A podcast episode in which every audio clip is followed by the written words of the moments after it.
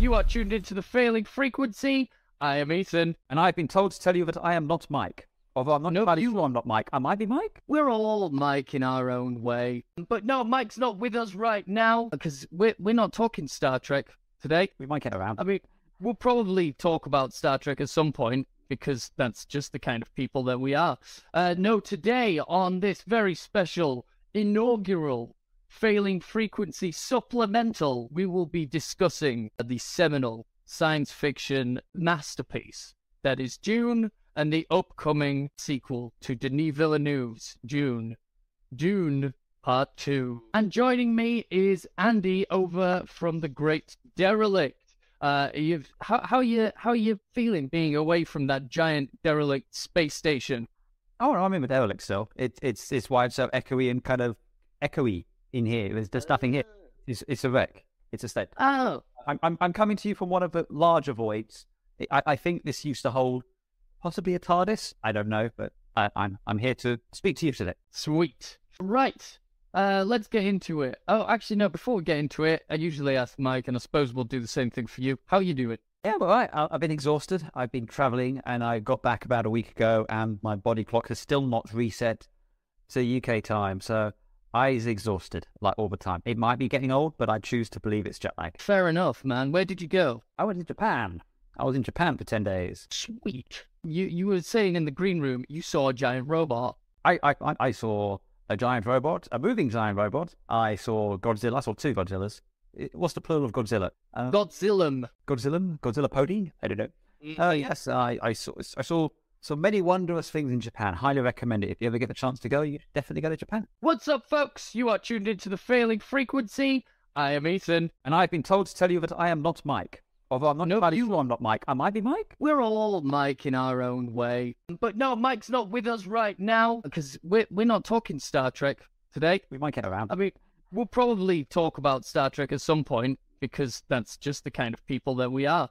Uh, no, today on this very special inaugural Failing Frequency supplemental, we will be discussing the seminal science fiction masterpiece that is Dune and the upcoming sequel to Denis Villeneuve's Dune. Dune Part 2. And joining me is Andy over from the Great Derelict. Uh, you've how how you how are you feeling being away from that giant derelict space station? Oh, I'm in with Derelict still. It, it's it's why it's so echoey and kind of echoey in here. There's, there's nothing here. It's, it's a wreck. It's a state. Oh, I'm, I'm, I'm coming to you from one of the larger voids. I, I think this used to hold possibly a TARDIS. I don't know, but I, I'm, I'm here to speak to you today. sweet. Right. Uh, let's get into it. Oh, actually, no. Before we get into it, I usually ask Mike, and I suppose we'll do the same thing for you. How you doing? Yeah, right. I- I've been exhausted. I've been traveling and I got back about a week ago and my body clock has still not reset to UK time. So I is exhausted like all the time. It might be getting old, but I choose to believe it's jet lag. Fair enough, man. Where did you go? I went to Japan. I was in Japan for 10 days. Sweet. You you were saying in the green room you saw a giant robot. I, I, I- I saw a giant robot, a moving giant robot. I saw Godzilla. I saw two Godzillas. What's the plural of Godzilla? Uh, Godzilla. Godzilla? Godzilla Pody? I don't know.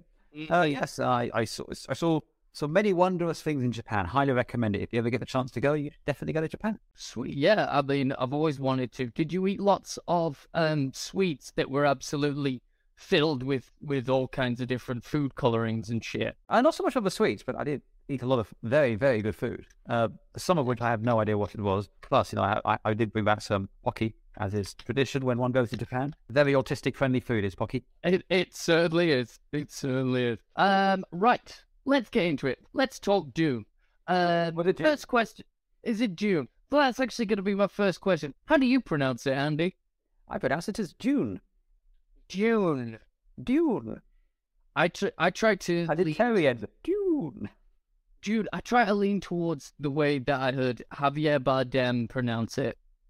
Dune. To be fair, though, I have been reading and, and following the world of Dune since long before Javier Bardem donned a still suit. Mm, well, that was actually going to be my next thing. Uh, so, like, like, what's what's your what's your experience with Dune, with the with the with the franchise, with the movies, with the books? Like, you know, Computer guy. Computer guy. pardon? And a computer game. Well, you, you might know more about that than me. So, like, yeah, what's your relationship with Dune? Okay, so as as a child of the eighties, growing up then, I, I was kind of tangentially exposed to Alan Smithee, uh, aka David Lynch's 1984 film Dune, which is a bit of a trip. It's definitely a mood piece. I, I think that's safe Yeah. to say. It kind of came, I mean, that came out in 1984, and you know, I think my dad had a VHS copy, and it was something that you know it would be on. I was tangentially aware, but I didn't really know what it was. I just knew it was trippy and weird. But as someone who loves Star Wars, it was still science fiction, so I kind of put that on at the same time. The first time I kind of became really aware of Dune as something I was interested in was a computer game. It was uh, Dune 2, uh, which was a real-time strategy game. Now, again, you might be too young to remember this. Do, do you have, do you know of a game called Command and Conquer? Yes, yes, my mother used to fucking love Command and Conquer. Oh, making me feel so old. Anyway, I also used to love Command and Conquer, but Command and Conquer was in effect a reskin of a game called Dune 2, also made by Westworld. And in there, you had to harvest resources, a spice, if you will, send it to processors and build up your armies and all, all that fun stuff. And so that was like the, uh, the early 90s, was, was playing a lot of that, which was great. And that kind of got me interested in Dune uh, initially. And then around 2000, uh, the Sci Fi Channel did a couple of miniseries. They did two. They did Dune, the miniseries, a three part miniseries, starring Alec Newman as Muad'Dib, as I recall, and uh, William Hurt as Duke Leto. And then they did a sequel called Children of Dune, which was actually an adaptation of the second and third books in the Dune pantheon, Dune Messiah and Children of Dune. And so, yes, I've, I've loved Dune ever since then. Uh, the music, uh, especially from Children of Dune, has always been a big part of mine. I then when I saw that Denis Villeneuve, one of my all-time favorite directors, who made Everything the Impossible, he made a sequel to Blade Runner. Can I make some Blade Runner? And um, you know, when I heard he was going to be Dune, I was just like, "Shut up and take my money." And and Hell yeah. now we're here. Now we're here. Yeah. Yeah, we certainly are. That Command and Conquer was a reskin of Dune? Well, it's not a reskin, but basically Westwood did. It was Dune Two. I never played the first one, but Dune Two was a very successful real-time strategy game, and a lot of what's in Command and Conquer was basically taken from Dune, and and that carries over. So even a lot of the animations are kind of lifted wholesale from Dune Two, the Westworld game. So if you can find it on a good old games or something, it's well worth checking out. Is it is it set during the like in the films? Like, are you because like you're a you're a you're a general when you when you're playing Command and Conquer? So like, are you are you Muad'Dib? I, th- I, well, I think you're one of the houses, so you're either playing as uh, representative of House Atreides or House Corrino or uh, Harkonnen, and there was another one which I can't remember. And yeah, you're basically just trying to control Dune because, as we know, uh, Trade. was the spice Yeah, was the universe. cool. I want to I want to talk about my journey with Dune. It is a long, long and arduous journey of trying to decode the film without Which reading film? the book, the original film. So I I grew up having watched, have not so much watched it. I was born in 1990, and like the film would just be on in the background. My dad thought it was great. My mum thought it was stupid. right, uh, to. They are. They're both 100 percent right. And and you know, throughout the years, I tried to read Dune so many times, but as a as a person who lives with ADHD, I struggle to read in general. Not because I can't like decode the squiggles, but because like you know, I I was thinking about something else. Started reading it, thinking about something else, and and for a lot of people, the first Dune book can is somewhat incomprehensible because Frank Herbert does not hold your hand at all throughout throughout that story. He, you just kind of get dropped into the the kind of this this neo space neo feudalism, and and there is contextual language being used that that is not explained, and you just kind of have to figure it out as you go. And so I just I couldn't I couldn't I couldn't do it. Then I listened to the audiobooks and I managed to read the first few Dune books in the time it takes for them to be read out loud after years and years of trying. When you said Well, you did the audiobooks, so ju- just, just for my own uh, interest, are, are we talking just Dune? Are we talking the entire saga? Are we talking the entire saga? How, how much? Did... Uh, how much how much Dune have I consumed? Most of it, including, and this is like we're gonna try and and talk about Brian Herbert's books as little as possible because Good, because I haven't read any of them. So Fuck, man, fuck off, Brian. No one cares. No one cares. Uh, they're they're oh, they're not good. I did accidentally skip one of Brian Herbert's Dune books and didn't realize until part of the way through the book after it.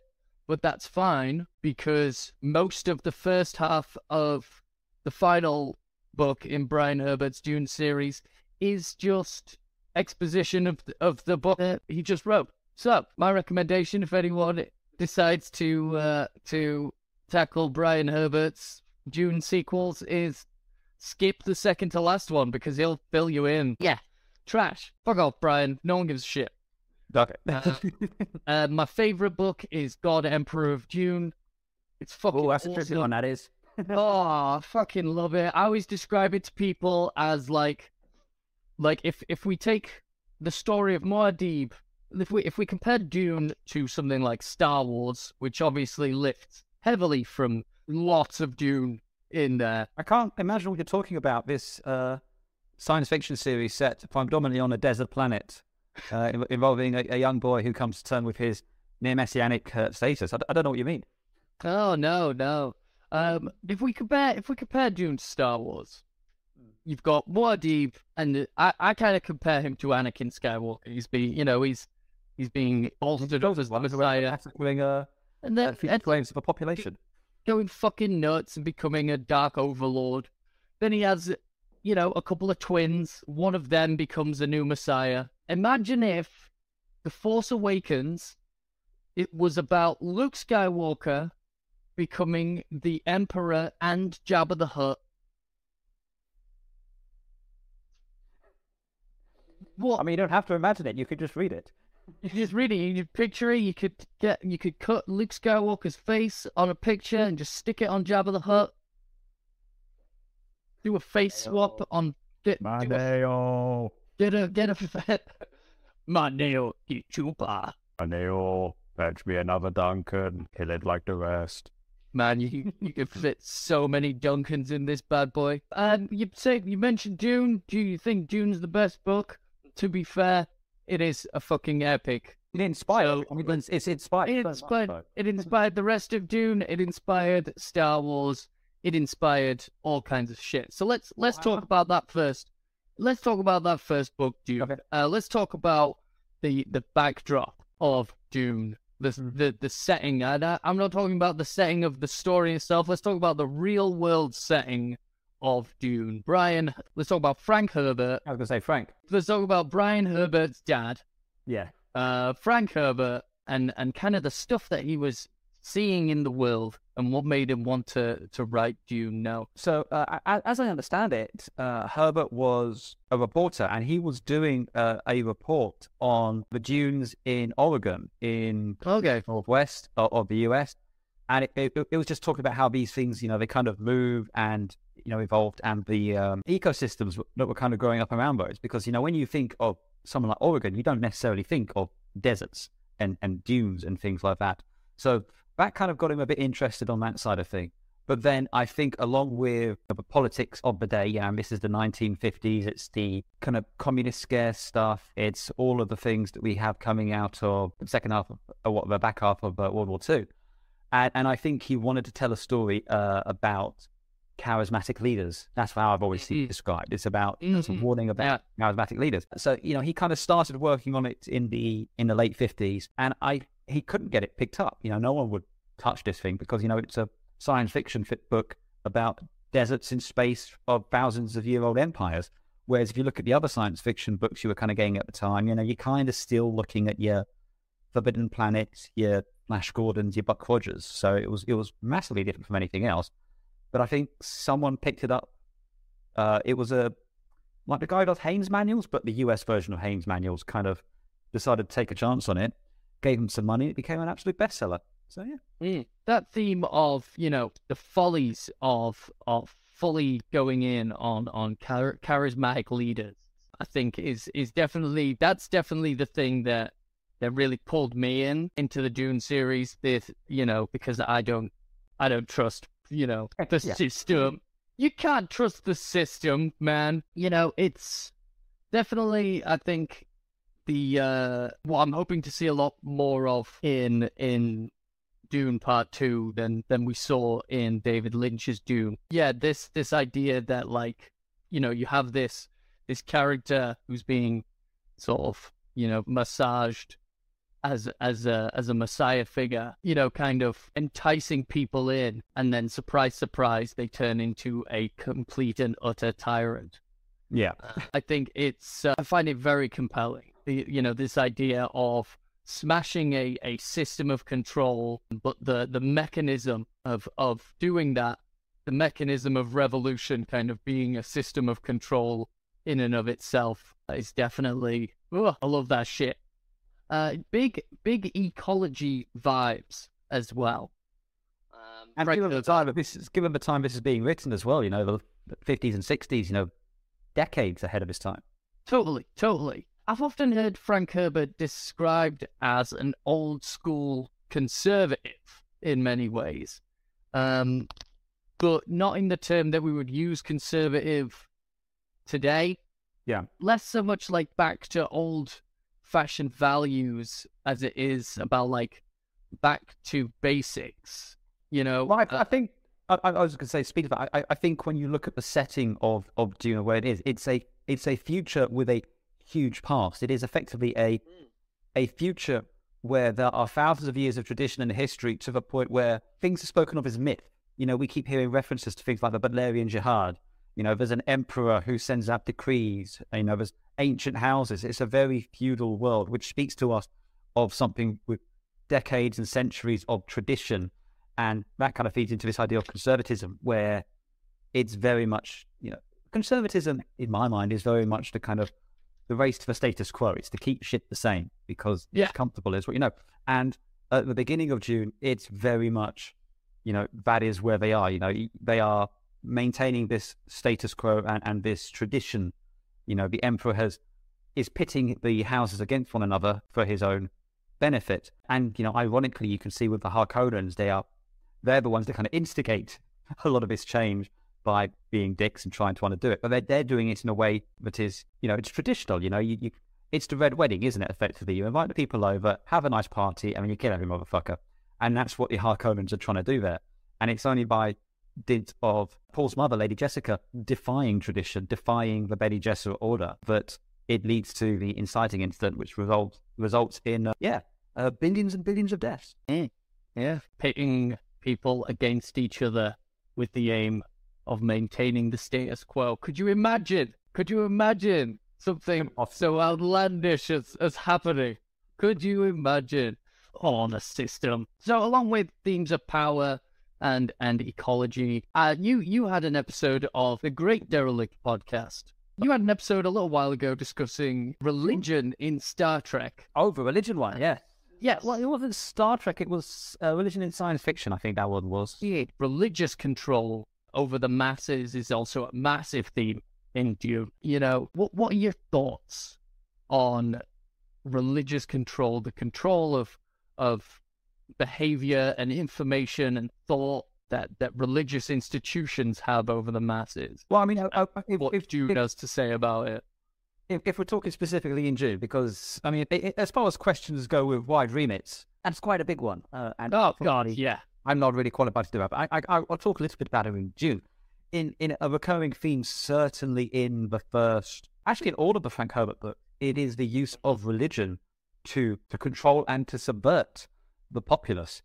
In, in Dune itself, the uh, the idea that Muad'Dib is a messiah, and I don't know if everyone picks up on this if you watch the film. I don't know how I, I saw it because I've read the books, but I don't know how prevalent it is if you haven't done that. But basically, the Bene Gesserit order in, in decades and eons past have basically seeded the beginnings of religious myths on every planet, on every world. Expressly so, if ever a member of the Bene Gesserit order finds themselves struck or in trouble on this planet, they can tap into this mythology and be able to get help and support from the local populace. So they basically started weaving this idea of a savior who would come, who would lead the Fremen against the oppressors and, you know, bring about revolution and, and jihad. It was all very vague and it, it was in such a way that, you know, if you knew what the stories were, you could come in and just effectively just say, "Oh, I'm this person here, and this is this person here." And it proves that I am the chosen one. And after the Harkonnens kind of banish Jessica and Paul out into the desert, their only way to survive is to connect with the Fremen. I mean, they were already trying to do that to raise the Fremen to fight the Emperor, but that's there. They tap into this. But what Paul realizes that Jessica perhaps doesn't is Paul realizes that once you start this ball rolling, once you start them on this path, it will become a thing on its own. You, you will lose control of it. You can't control it once you start it. And, you know, even by then, once you realize that you started it, it's kind of too late. It's kind of taken a lot of itself. So that's, it, that's in, in Dune. When we get into Dune Messiah, it's largely about Paul trying to come to terms with the fact that he has put himself on a pedestal and become this Messiah in which atrocities, massacres, and holocausts are being carried out in his name, but he doesn't know how to stop it. He can't find a way to, to prevent it. And in the end, the way he does it is to effectively walk away. He, he goes into the desert. He kind of says, fuck all this noise, I'm out, uh, mic drop. Then we get into Children of Dune and then God Emperor of Dune. uh, you have Leto the Second, who is less or cursed with prescience. He kind of knows, he, he knows a future to a point, and he, he well he can see many futures but he has picked a path that he thinks is the best for humanity to to continue to exist and basically uses religion through his fish speakers and you know he kind of custom he, he, he adapts the uh, religion of his father and and kind of morphs it and molds it to drive people to a, to a point and then leads them down what he describes as the golden path then you get to Heretics and Chapter House, and then it just gets weird, and I'm just not even going to attempt to kind of. Well, I mean, that's what happened. That's what happened in real life. Yeah. Like, religious institutions have gone very weird. Especially now, you know, if you if you compare if you compare religion religious institutions as represented in Dune to religious institutions in real life, I think it's it's a pretty spot on analogy. Shit gets fucking weird in those books, especially. Shit's pretty fucking weird now. But uh, but last time I checked, we weren't all worshipping a massive giant sandworm hybrid with a collection of uh, dead gholas. I mean, if if we were, we would have the dead gholas as evidence. Fucking love anything that sticks its finger up at, at institutions, man. And it's the it's the thing that I love about Dune. The thing I love about science fiction in general. Good science fiction, you know, in my mind, is is is supposed to hold a mirror up to society and ask, you know, is this is this you? Is this are we cool with this? Is this what we're doing? Are we do- is this what we're doing?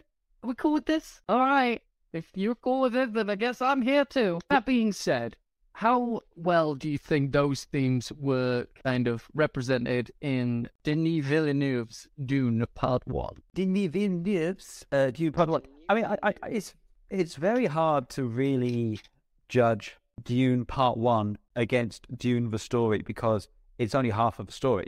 It sets a lot of the stuff up really, really well, and. Mm. You know, I love the bit when Paul meets the Reverend Mother, the use of voice and, and the way that that that was kind of implemented. I love the visuals in the sim. You know, when the uh, when the guy shows up, the herald of a change. I love that. I mean, that's not in the book, but I thought that was a really nice kind of way to kind of get that exposition across, and you know, kind of feeds further into this this this sense. I, I think Denis Villeneuve's adaptation is is the best to date, both visually and narratively that we've seen. But it is only half of it. Uh, you know, you have to ask me in November once we've seen part two if it sticks for landing because I could tell you after the experience of, say, watching the Star Wars sequels, you know, I, I think how it how it ends will inform your appreciation of how it starts. Yeah, yeah, absolutely. That being said, it's Denis Villeneuve who has yet to steer me wrong, and yeah, all the pieces of it. The trailer looks as spectacular as as the um the, the first one did. So I have very high hopes. Yes, my my thoughts on on the first Dune film, especially in terms of, uh, I mean, like it was beautiful, spectacular. I that music, the music. I got to see that being played live at the um the O2 Arena in very.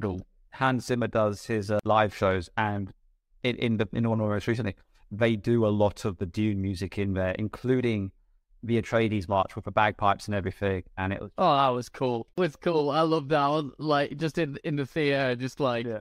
Are those bagpipes? Those are bagpipes. Fuck yes. Sweet. Cool. yeah, the uh, you know, obviously all, all of that was was epic. I was hoping for I don't know less subtext, more text. What's what's the Garth Marenghi subtext is for cowards.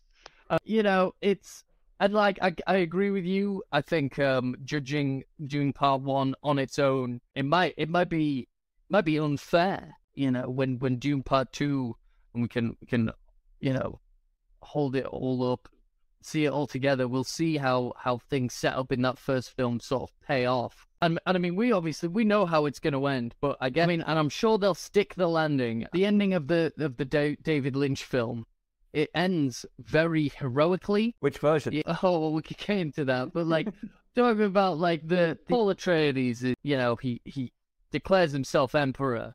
There's a big musical finish. The rains come down. They're all dead by the way, because of that. That you know, it, it ends it on a big heroic finish, but that's not necessarily how it's supposed to end. And uh, you know, I uh, worry that that the the Hollywood of it all might might come come into play too much, and I'm I just I really hope that they that they outline strictly. Paul is the villain. Paul is the villain. Paul is not the villain at the end of Dune. Paul becomes the villain in Messiah. Yeah, and. I think that's that. You see, that's what I, I think on you know I think they will tweak things on Dune Part Two a little bit because they've already said, uh, but oh, what's his name? Abs, abs for days. Duncan, Jason Momoa. Jason Momoa is in Dune Part Two. Now, he, he shouldn't be in it unless it's some sort of flashback sequence. But if he is, maybe they're bringing forward the gholas and and a sense of some of that in into part two. I don't know. It wouldn't surprise me though if they maybe set some things up for Messiah a bit earlier because when Frank Herbert wrote Dune originally, he didn't have Messiah ready to go. It wasn't like I'm, he wasn't planning to do it straight away. It was something which kind of came naturally out of it. So I imagine there will, I think it will probably end like the sci-fi miniseries does. I, I think it will end with Paul facing down Feyd, killing him, the the navigators and the Bene Gesserit deposing the emperor and declaring Paul as the, the new emperor. And mm. I, I think that is kind of where it will will come to an end. I think if they then decide to go off to do Messiah, that's when you will see it. And I think if they were to do that, they once again looking at the sci-fi series and how they portrayed it, I think they will probably show Paul as less of a villain and more yeah. as a victim of circumstance just because I think it would be quite a tonal shift to to go from that to to that. Not yeah. Yeah. Yeah, the, yeah, the, the sci-fi series did kind of tone that down a fair bit. That I am reminded of a line like right at the start of of the adaptation of Messiah, where Paul is saying to someone like something like the power, power doesn't lie with the rulers, power lies with the people. And I'm just, yeah. and I'm thinking to myself, like, that's, that's, I don't think that's from the book. I'm fairly certain if that was a line from the book, it would be like, power lies where the people think it does because they're stupid. And if we make them think that they have the power, then we will actually have the power because people are stupid. Hmm. But they, they, you know, they needed, they needed Paul to be a good guy in that. And a good guy, oh, who knows Krav Maga? That was in. That was in in the early 2000s. Krav Maga. Remember that? It, it, it, it was very popular. Also, the uh, costume designs. The, the, the, costume designs in that are a uh, an absolute choice. they, they they absolutely are. It's like um, it's like all the all the best and worst Babylon Five, but like let's let's run it through a fucking Gerry Anderson machine. Let's let's turn everything inside out and stick it on people's heads. Yeah, outstanding. I love it. You just mentioned some stuff about like maybe doing a cheeky little bit of Dune Messiah, just a cheeky little Dune Messiah cherry on the top of Dune Part Two. It's the. And, as he said that, as he said that, something just like clicked in my head. We've got so let let's talk let's talk about let let's talk about the trailer. Okay. The trailer for Dune Part Two features quite a lot of Florence Pugh as Princess Irulan mm-hmm. a lot more than than she's actually like really in the narrative of Dune. But like obviously Dune has, you know, in between all the chapters, it has like excerpts from the the life and times of Muad'Dib and and stuff. of Muad'Dib by Princess Right. Rima, yes. Exactly. And like, you know, it was a it was a big moment for me when I was listening to the Dune audiobook when it gets to like the second to last chapter or something and the excerpt that goes in between the chapters expressly refers to Muad'Dib as a as a you know the as a tyrant as a as a as a fascist galactic thought those bits- despot Those, those bits are interesting, both in, in Dune, but also throughout, because later on, when you get to God Emperor of Dune, the, the interludes in between that are archaeological readings of Leto's diaries from like thousands of years later. And I like the fact that it's framing a lot of what we're reading as the present through the lens of history and how things have been kind of decoded and, and kind of extrapolated it. I mean, as far as the Princess Irulan goes, though, I think they'll probably do what they did in the 2000 series, where they expanded her role quite a bit and they gave her a lot more agency because she's presented as someone who effectively uncovers the Emperor's and the Harkonnens' conspiracy to depose the Atreides, you know, because the Emperor is very much complicit you know, in, in that. So I think that's perhaps what they're going to do. I mean, again, you're not going to cast Florence Pugh just to have her show up at the very end and say, oh, No. okay, I'll marry him. Yeah, and, and I mean they would they would kind of have to, otherwise this this sucker has absolutely no chance whatsoever of passing the Bechdel test if they don't. Yeah, you know, definitely kind of got to got to give give her some work. But I'm wondering if uh, maybe we'll get like a, a stinger at the end. You know, have that excerpt from from the Paul Muad'Dib was a was a bad bloke. I But don't think you're going to get. I don't think you're to get anything of that in this film. no, No. cowards, It's not in the first. cowards. It's not It's first. it's it is in that little that little bit, that little bit in between the chapters, and I feel like um It's, it's hinted at there. it's it- hinted at. hinted- You know, like you say, you know, Herbert worked on the first Dune book for a long time, and and it shows because that thing's a fucking cinder block of a book, and everyone loved it. Everyone thought it's such a wonderful, wonderful exploration of the hero's journey.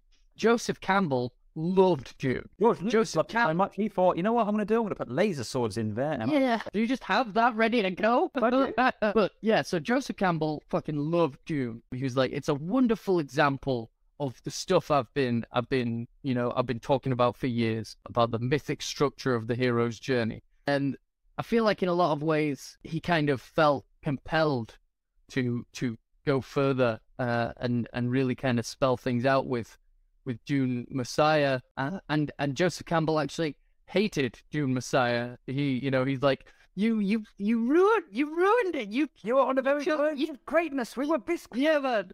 You were supposed to destroy the Sith, not become one. Like you know um, Joseph Campbell thought like you know Dune Messiah just kind of smashed everything, everything that Herbert said in subtext throughout Dune, he kind of goes, right, I don't think people are quite getting it.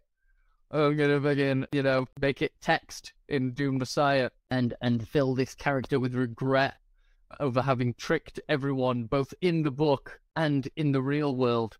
I was I was thinking about um I was thinking about Dune most most of the time. Oh, I, I- it seems like that's a recurring thing for you. But I was I, I've just recently listened to John Carter of Mars, and like there is this, you know, Dune is it's a white it's it's a white savior story. Yeah. You know, very much along the lines of of John Carter of Mars, Avatar, Dances with Wolves. But I also think that like it's it's also a critique of the the white savior story. There's a there's You a know. lot of.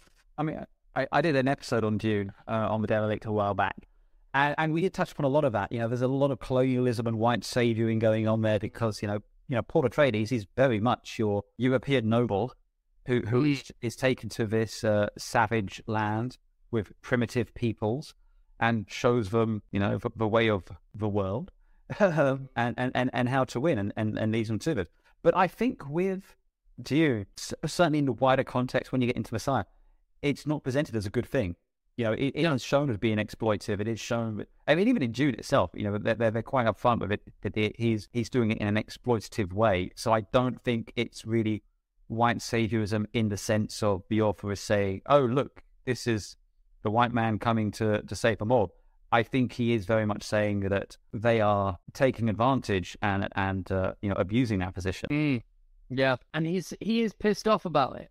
He's pissed off about about it throughout the whole story. It's one of my favorite scenes in in the first Dune film when when he's you know he's starting to you know he's he's breathing in the spice. He's starting to get a bit of a reaction. His his prescience is is starting to emerge, and he's starting to see all these the sort of tendrils that that reach out and kind of reach towards him. He's he's he's pissed off about it. He's, you know, he's angry. Why are you making me do this? Yeah. Uh, and yeah, it's it's very much this kind of like, well, because you have to. Because if you don't, everyone you love is going to die and your father won't be avenged. But if you do, billions of people will die. But you have to, I, I think because I, I, that's what this, because that's what the story needs. I, I think it is interesting though in that while it starts off with Paul and Jessica just trying to survive, they just want the Fremen to take them off world. To once he realizes and, and discovers that his father's been killed with the Emperor's blessing, it then becomes vengeance. You know, Paul Mhm. very much goes from we just need to do this, we just need to survive to I will end you all. I, and- and, you know, he, he literally threatens to bring down their civilization. You know, he, he he says, you know, you will bow down before me, or I will destroy the spice. Yeah. and Yeah. the spice must flow. Yeah, it, and it is. It's and it's a total fucking badass move where it's like I'm gonna bring down our entire fucking galactic empire, and I'm gonna do it from my back garden. Yeah. I'm gonna do it from my house. Well, he he doesn't care though. He- you know, he's Yeah. very much like I'm the king of this world, and I'll still be the king of this world if we do this and and, and destroy it. But you guys, and and also let's be clear, they're only they don't want to give up their positions of privilege and power. That's why the guild, the navigators, uh, the Bene Gesserit all basically got to be emperor. Yeah, you're fucked.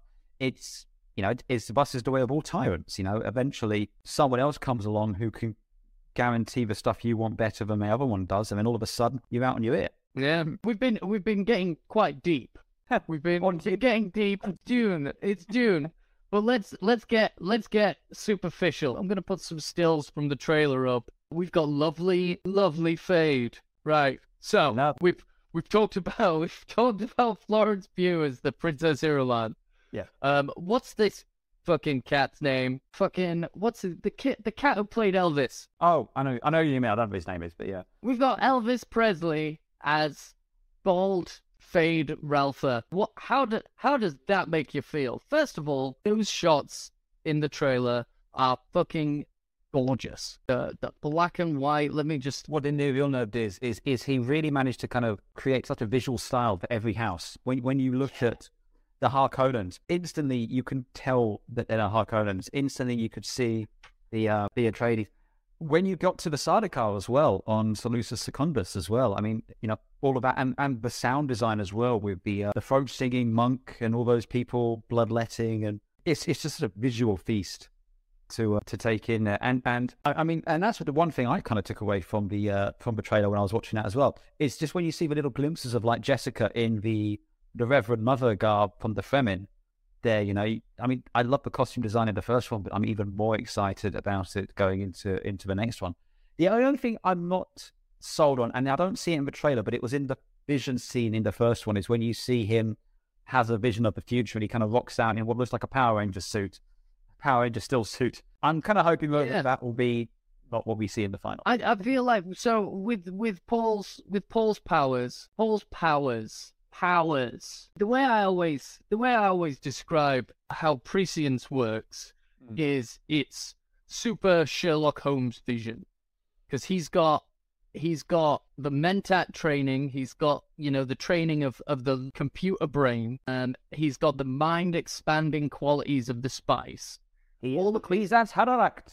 yeah, all of his visions of the f- visions of the future, it's just it's just the result of intense computation going on in his brain, mm-hmm. and it's and it's just like logical sort of it's it, he's he's very accurately predicting the logical outcome of everything that he knows about the, the galaxy and about his situation and about the people involved you know? And that's why you do see his visions kind of changing throughout the film as as more information kind of goes in. So I do think that that vision of the battle, where he's wearing a Power Ranger suit, is maybe more informed by what he thinks going into battle might look like because his all his people at the time wear Power Ranger suits. Yeah, I so you have things you see. One, one of the things you do get in the book though is he starts chasing the visions. You know, Paul starts deliberately taking more and more spice because he becomes more and more dependent on them, and they go from these glimpses that are you know potentially warnings, but they give him some advantage to the point where he becomes dependent upon them. And he, uh, especially after his uh, son is killed, was the first kid called Leto? I think it was. He was also called Leto. Leto two. Yeah, so, Leto two one. I was going to say two, two, 2.0 and 2.1 or yeah. But anyway, you know, after that, you know, he kind of throws himself in, into that, and then you also get with Jessica as well when she kind of takes it in, and we get the whole oh Alia, oh that's going to be a fun one to see how they're going to depict that on her. Oh, I'm so excited about Alia. I really hope they show her like fucking stabbing people. Mm. If nice. they if they're not cowards, they'll do it. And you mentioned Jessica. We have some shots of Jessica as full on Reverend Mother. Mm-hmm. Definitely looking forward to seeing the Spice Agony to potentially the Spiceology. The one thing that I was, I thought the first Dune film was was lacking in was was being visually very weird. Like like I feel like Dune needs to be a lot more trippy visually. It needs to be a lot more fucking a lot more weird shit visually going on. Not quite full fear and loathing in Las Vegas, but you know, I, uh, I, don't, I, don't, I, don't, I don't know if I agree with that. I, I think I think the first one does have the okay. So I, I think we need to qualify because obviously you've got the David Lynch film, which is it has a reputation, and, yeah. and and I think a lot of that reputation is down to the visual style and the visual choices which are done throughout there. Then you've also had quite recently, really coming back into the public zeitgeist, is the pre-production work that was done for Jodorowsky's Dune film, and there's a fantastic documentary called Jodorowsky's Dune, where they basically go into mm-hmm. that. And I mean, you want to talk your batshit insane sort of visions of, of a film. That's kind of where it all starts. And, and I think what Denis Villeneuve did is he managed to kind of imprint a lot of that pathos and, and that otherworldliness in there without resorting to going to those extremes. I mean, things like the Harkonnens, you can tell they're kind of really gross and disgusting and horrible without having all the boils and shit that you get in the David yeah. one. Yeah, they're they're they're vile. They're taking baths. We did have a Spider Woman I suppose that kind of makes up for for not milking cats. Kind of. Yeah, I, I don't know. I like I like weird stuff. I like things to be slightly. I like things to be unsettling. We did get scene with you know when Paul is when they're in the tent and he's and he's getting spiced up. He's he's be, he's becoming a a spicy boy. I'm not so much looking for, like I say, like fractal imagery as I am looking for some sort of more sort of cinema cinematographic flourishes there was one shot, one shot in in uh, in the film where it looks like it was filmed on like a video camera, a a video camera, a VHS camera. Um, Which one? ah, man, it's it's it's hard to say. They're in the de- they're in the desert. Okay. They're in the desert. you start seeing stuff, and and there is there is a shot of of the of the fight that he will have, and it looks like it's filmed from very far away, zoomed in on a on a VHS camera. Um, and I was like, I I loved that shot so much, and it lasted for like two seconds. I want more of that. There was a cool shot with um with with Jessica where you see her with tattoos on her face and stuff. Yeah, I know. Yeah, as, as a vision. Like I want, I want some more kind of like I'm thinking like disjointed imagery. Basically, I'm, I'm I'm really looking forward to to the spice agony, to the to the water of life scenes. I'm really looking forward to uh, to seeing some some. Cool... I mean, it sounds like you just want to go and pop some acid and just go and watch.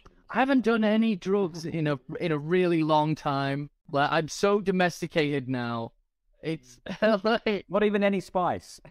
no, I haven't done any spice. Like it's Nah. Let's look at some more stuff in the trailer. So we we see the the kind of uh, the you know what what you'd say what's what's the word? Not an induction a a rite of passage in a way. We see Paul attempt to ride a sandworm. Uh, initiation yes. Initiation that's the word I'm looking yeah. for. Induction. So, so that's not another big one. Yeah. Europeanism So I don't know if you can remember having seen the trailer on the plane. So it does. It looks as though Paul does not have the eyes of Ibad in those scenes. Correct me if I'm wrong, but I'm fairly certain when he rides a sandworm, he's already like done Spice a bunch. He already has blue within blue if, if I remember correctly, and I might be conflating the book with other adaptations, but he only gets the eyes after he takes the water of life to give him the visions, which is after that. Okay. Yeah, I- I think he doesn't get the blue eyes until then because Jessica doesn't get them until she takes the water of life as, as well. It takes years to get the blue eyes of constantly eating spice, unless you ingest the water of life in, in effect, because, you know, Rabban was on Dune for years. He never got blue eyes. You know, I, I think it's the taking the water of life which does it for them mm. anyway. I mean, again, uh, in, in, in the book slash the other adaptations, him riding the sandworm is kind of like the last step before he is fully accepted into the tribe as a legit Fremen. And he put it off a long time because at that point it was expected that he would then go and fight Stilgar for leadership of the Sietch. And he doesn't want to do that because he doesn't want to kill Stilgar. And, you know, he basically says, Would you have me cut off my right arm right before battle? We're not going to do that. And that's when he declares himself he's not the, uh, I can't remember what the name is for the leader of the Sietch, uh, but he calls himself their duke and he kind of holds up the, um, the ducal signet and takes ownership of House Atreides. But I, I mean, the other thing you've got to remember is traders lie all the fucking time. And he might well have blue eyes by this point, and they just haven't shown that effect. But We see, we do see him with the eyes of Ibad, though, in that last shot when he, when we see him kind of squaring up to Feyd, Feyd Rautha. Who do you think will win? I tell you what, it'd be a fucking shock if Feyd wins. Look at it, I'll tell you what, they're cowards. They'll never do it. We see a pretty cool shot of uh, of Paul sort of rallying his his Fedaykin. Fedaykin? Fedaykin. For Dayton. It's a Fugazi. It's a Fugazi. I think that's the moment where he basically says, "I'm I'm not just your I'm your duke." I I think that is the moment after he comes back from riding the worm, and you know declares himself as their duke. Mm-hmm. And we that that shot is kind of uh, spliced in with shots of him having a Barney with his mom. We've all been there, you know, saying, you know, you know, she's telling him to to give the people hope, and he's saying that's not hope. Presumably, again, sort of fighting back at this kind of thing that she's kind of forced him into. You know, presumably it was something like that's not hope. That's just more systems of control, man. You're turning me into the man, man. You're turning me into uh, into the genocide, and and he sees it coming. He knows what it will become, and she doesn't have a prescient, so she doesn't necessarily know. Oh, we see some Gurney in the trailer, which is good. Good Gurney. Yeah, man. Yeah, it does look good. The scale. I'm, I'm wondering if we're gonna be treated to a nice, big Denis Villeneuve, big scale, sweeping shot of shitloads of stuff happening. It does scale very well. Like when you see when you see big things in a Denis Villeneuve movie, they look very big. They do. The arrival is uh, the obvious one to point towards that. Absolutely. Like it's easy for um for for a film, you know, that uses a lot of special effects for the uh for a big thing to not quite look real, you know. It's it's a rare treat when a when a film can can do scale well. Uh what else do we I mean like for the most part, like the the trailer I don't think gives us too much. It just kind of says, you know, this is this is what happened, these are the people. Florence Pugh's in it. Florence Pugh's in the movie. Everyone likes Florence Pugh on social media. Um, uh, we get we do see Baron Harkonnen. Um, we don't see Alia. My absolute favorite thing that is always left out uh, in in in the in the Dune adaptations that we've had is in that last scene with with Alia and Baron Harkonnen. How do you say that? What Harkonnen? Hark- Harkonnen. See, I listened. I listened to recordings of of Herbert, and he said Harkonnen, and Ah. I and I always try to, but Harkonnen, I think, just kind of I don't know. The Baron Hark. Baron Harkonnen just sounds better, but apparently it's Harkonnen. Whatever. I mean, he wrote the thing, so You lowborn Fremen might refer to him as that, but it is Harkonnen. You know, Alia, awesome, unsettling character, born with generational memory and generational trauma. generational trauma. Aren't we all? The uh, there's a scene where you know after you know when she's being held by by the Baron, and and then the Fremen blast through. They they they fucking blow up the the walls of the the house, and uh, they start coming in. And someone looks up, and they just see Alia running around stabbing people on the ground. And that's where in the later books she gets the name Alia of the Knife. Again, I really hope that they have it in them, but I'm I'm worried that Hollywood is too cowardly to show a little girl stabbing a bunch. I, I imagine if the studios had their way, it would have just been a single film, one part. I think Daniel Villeneuve was given a lot of latitude with this to make the film you want. And True. let's let's let, let's be fair. His films are not the most financially successful. They're not the blockbusters that these are very much prestige films for the studios. They they're making these because they want the award buzz. They want people to look at those and and to go, oh yes, that's that's that's a wonderful work of art, isn't it? That's that's, that's a fantastic uh, movie.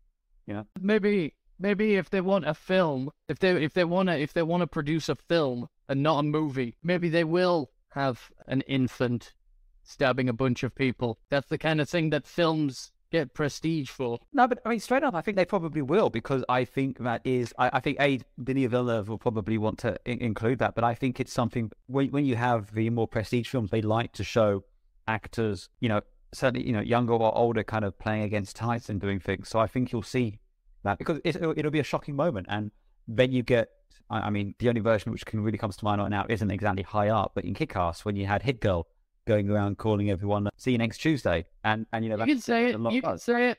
Okay, Golden yeah, I think it's it's it's things like that. It, gen- it generates a bit of buzz, and I, I imagine that you will see it. Oh, good. That that fills me with hope. That fills me with hope. Thank you for that. You're welcome. Do you think Do you think the world is ready for a God Emperor of Dune movie? Oh no, okay. So I think if Denis Villeneuve wants to make Dune Messiah, I think he'll be allowed to make Dune Messiah. Mhm. I don't know. I, I, I haven't heard Denis Villeneuve say he wants to do Children of Dune or God Emperor of Dune. And I don't think he necessarily would want to do those. I think Denis Villeneuve is quite interested in exploring that theme and, and the evolution of the innocent, you know, kind of prince of uh, you know House Atreides who witnesses, you know, all, all of this, who then becomes this messianic figure and who then leads the Fremen on on jihad and burns the galaxy. I think Daniel Villeneuve is quite interested in telling that story. I don't think he's much interested in telling anything after that. And if Daniel Villeneuve's not doing Children of Dune, I don't know how interested I am. Fair enough. Fair enough. Man, we'll never see it. I'm not sure if the world's ready because, like, When, when you say, do, do you think they're not ready for Children of Dune or for God Emperor of Dune? I don't think the world. I don't think. I think that Hollywood is too cowardly to make God Emperor of Dune. It would be very difficult to do because the problem with all of these films, at least from a studio you know, sensibility, is they want to make it so that you can just pick it up at any point because they, they're mm. very hesitant to make something where you've got to have watched three or four things to get to it. And God Emperor of Dune is, I, I think it's like 6,000 years after Dune. It's like, Three and a half. Three and a Uh, half thousand. but there's there's a bit of gap, as I said on another podcast. There's a bit of a gap, and you know the only real returning characters are a version of the God Emperor Leto the Second, and so so many so many Duncans, all of the Duncans. Duncans coming out of the Wazoo. I will say this though, compared to the following books, Chapter House Dune and uh, Hunters of Dune, God Emperor of Dune is a fucking masterpiece. Yes. Like yeah, the um the, the series like I, like the series I think like if you take those first four Dune books like that is a boom that is a closed that's a closed circuit right there that is a that is a beginning two middles and an end I would counter. I would. I would say the first three is a stro- really strong trilogy. You know, Dune, Dune Messiah, Children of Dune. I think you can kind of have that as well. God Emperor of Dune is kind of a weird side quel pick up later. You know, three thousand years later. It, it's more. You know what? It, it's like Matrix Resurrections. Basically, it's like you had the trilogy, and then someone's come back later on and said, "And here's another thing that happened." And if you like it, it's great. It's awesome. If you don't like it, you could probably just go around your day pretending it never happened. Hmm.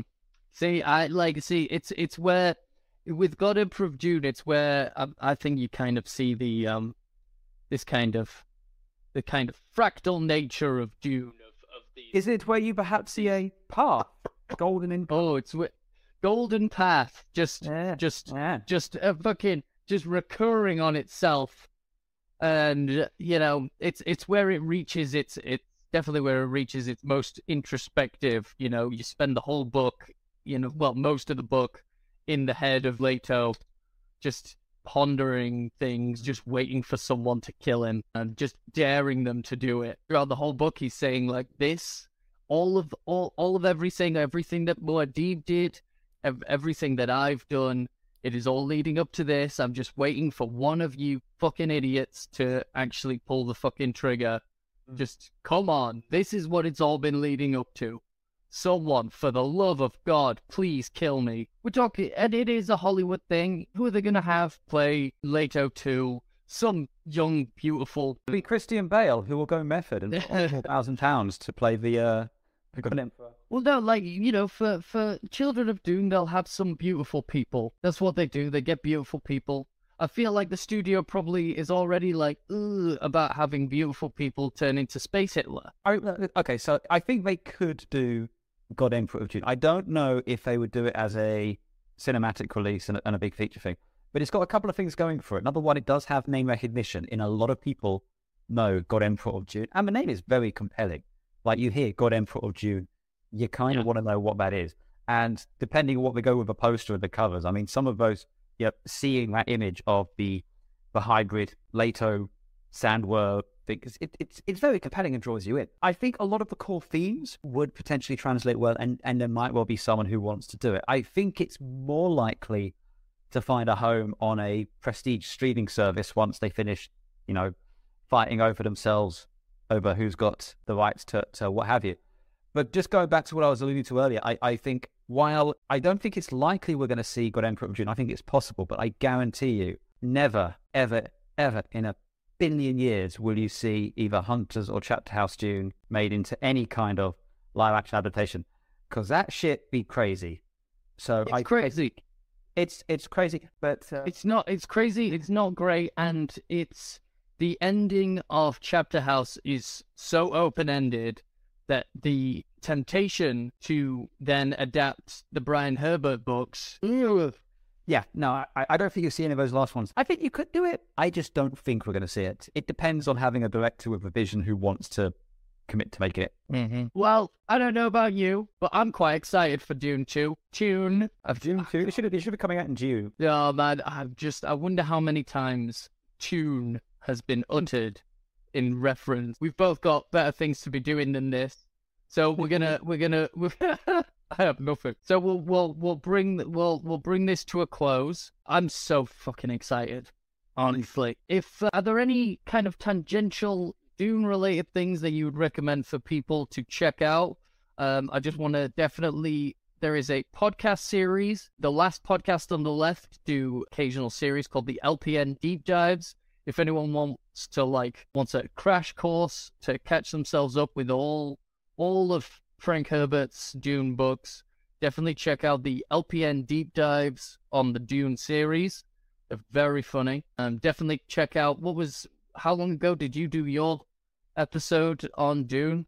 It was during the pandemic, so it was quite a while. It was, I think, it was when the first trailer for the Denis Villeneuve one dropped because we were excited about that. So that that was quite a while ago. That uh, there's a YouTube series. I think it was called.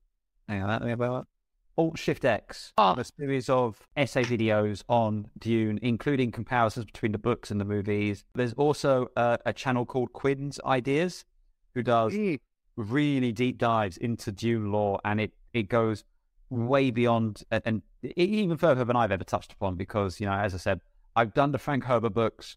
By the time I got to the end of the Frank, when I read uh, Chapter House, which I think is the last one, I was so kind of disillusioned. I just went and read what the official sequel is, read the synopsis, and I was like, yeah, well, I don't need to read that, and I just checked out because Heretics and Chapter House Dune are not my favorite. I respect what he was trying to do with those. Uh, I, I always respect uh, author's intent, but they're not for me. Like yourself, I'll take I'll take the first four, package it up in a little bow, and I'm I'm I'm kind of good with that. It, it's a nice one. Uh, but what I think is really interesting, and I think people should do is, and, and this is at you, Mike. You listening, Mike? Because you listen to your own podcast, don't you? Mike, Yeah. I Mike, don't finish reading that fucking book. Mike hasn't Yeah. finished reading Dune yet. Don't do anything until you finish reading that friggin' book. But let me let me tell you why. the thing is, Dune is literally in everything. Anything science fiction since 1963 has Dune in it. And I'm not just talking Star Wars with its desert planet. It's an alien in the in the worn out universe and in the the uh, the design of, of the alien. Now, a lot of the designs uh, that Giger came up with, he originally came up with for the Jodorowsky series. A lot of things in Terminator with Skynet uh, come out of some of the talkings about uh, the the Butlerian Jihad and the thinking machines that you get in there. You see it in Star Trek, in, in the Vulcan philosophy and a lot of the Vulcan ideas. But Dune is a, and I think this is why, you know, Dune is worth talking about, is it very much at the core of modern science fiction. You know, it, it is very much the grandfather of the linchpin. People who say Star Wars is, it's like, yeah, Star Wars is watered down Dune. You know, Dune is what hmm. is everywhere. And, yeah. you know, through osmosis, you know, Star Wars has kind of got into the zeitgeist. But you absolutely should do it. And, and yeah, the audiobook's a fantastic way to do it. If if not that, then the Denis Villeneuve film is is great. And if you can get by the cheesy effects, because you know it was done on a TV budget, the sci-fi series is actually really good. I really like. It's not bad. It's not bad. It's not. I- I- it's. I mean, it's not good, but it's not the worst thing in the world. The way I look at it is, it's it's what it is. Is it's a stage play that's been filmed because it, it it has that feeling about it, and you you look you can see it in places where you can kind of see the curtains that are really the desert hanging up in the background. But if you think of it more as a stage play than as a film, the music in it's great, the acting in it is is really good as well. It is solid. So if you just want to kind of get a quick Cliff Notes version of Dune, do, do those. There's plenty of ways to digest it. But, if, if you want to go back and watch the um, David Lynch Dune, it the the best version of it that I have found is on YouTube, and it is three hours long, and it it is it's the it's the Dune Redux, the Spicediver fan edit. Someone took all the deleted scenes they could find, cleaned them up, and edited them. Clearly, a fan of David Lynch tried to make it as David Lynchy as he could. It is, it's the best version of Dune in my opinion. Well, I, It's on you, YouTube. you and I, you and I will disagree on that. I, I will say this. I will say if you're a fan of David Lynch films and that sort of thing, then absolutely check it out and watch it. But if you are on the fence about Dune, do not, do not start with that film. It's it's worth going to when you're on board with Dune. Don't start with it.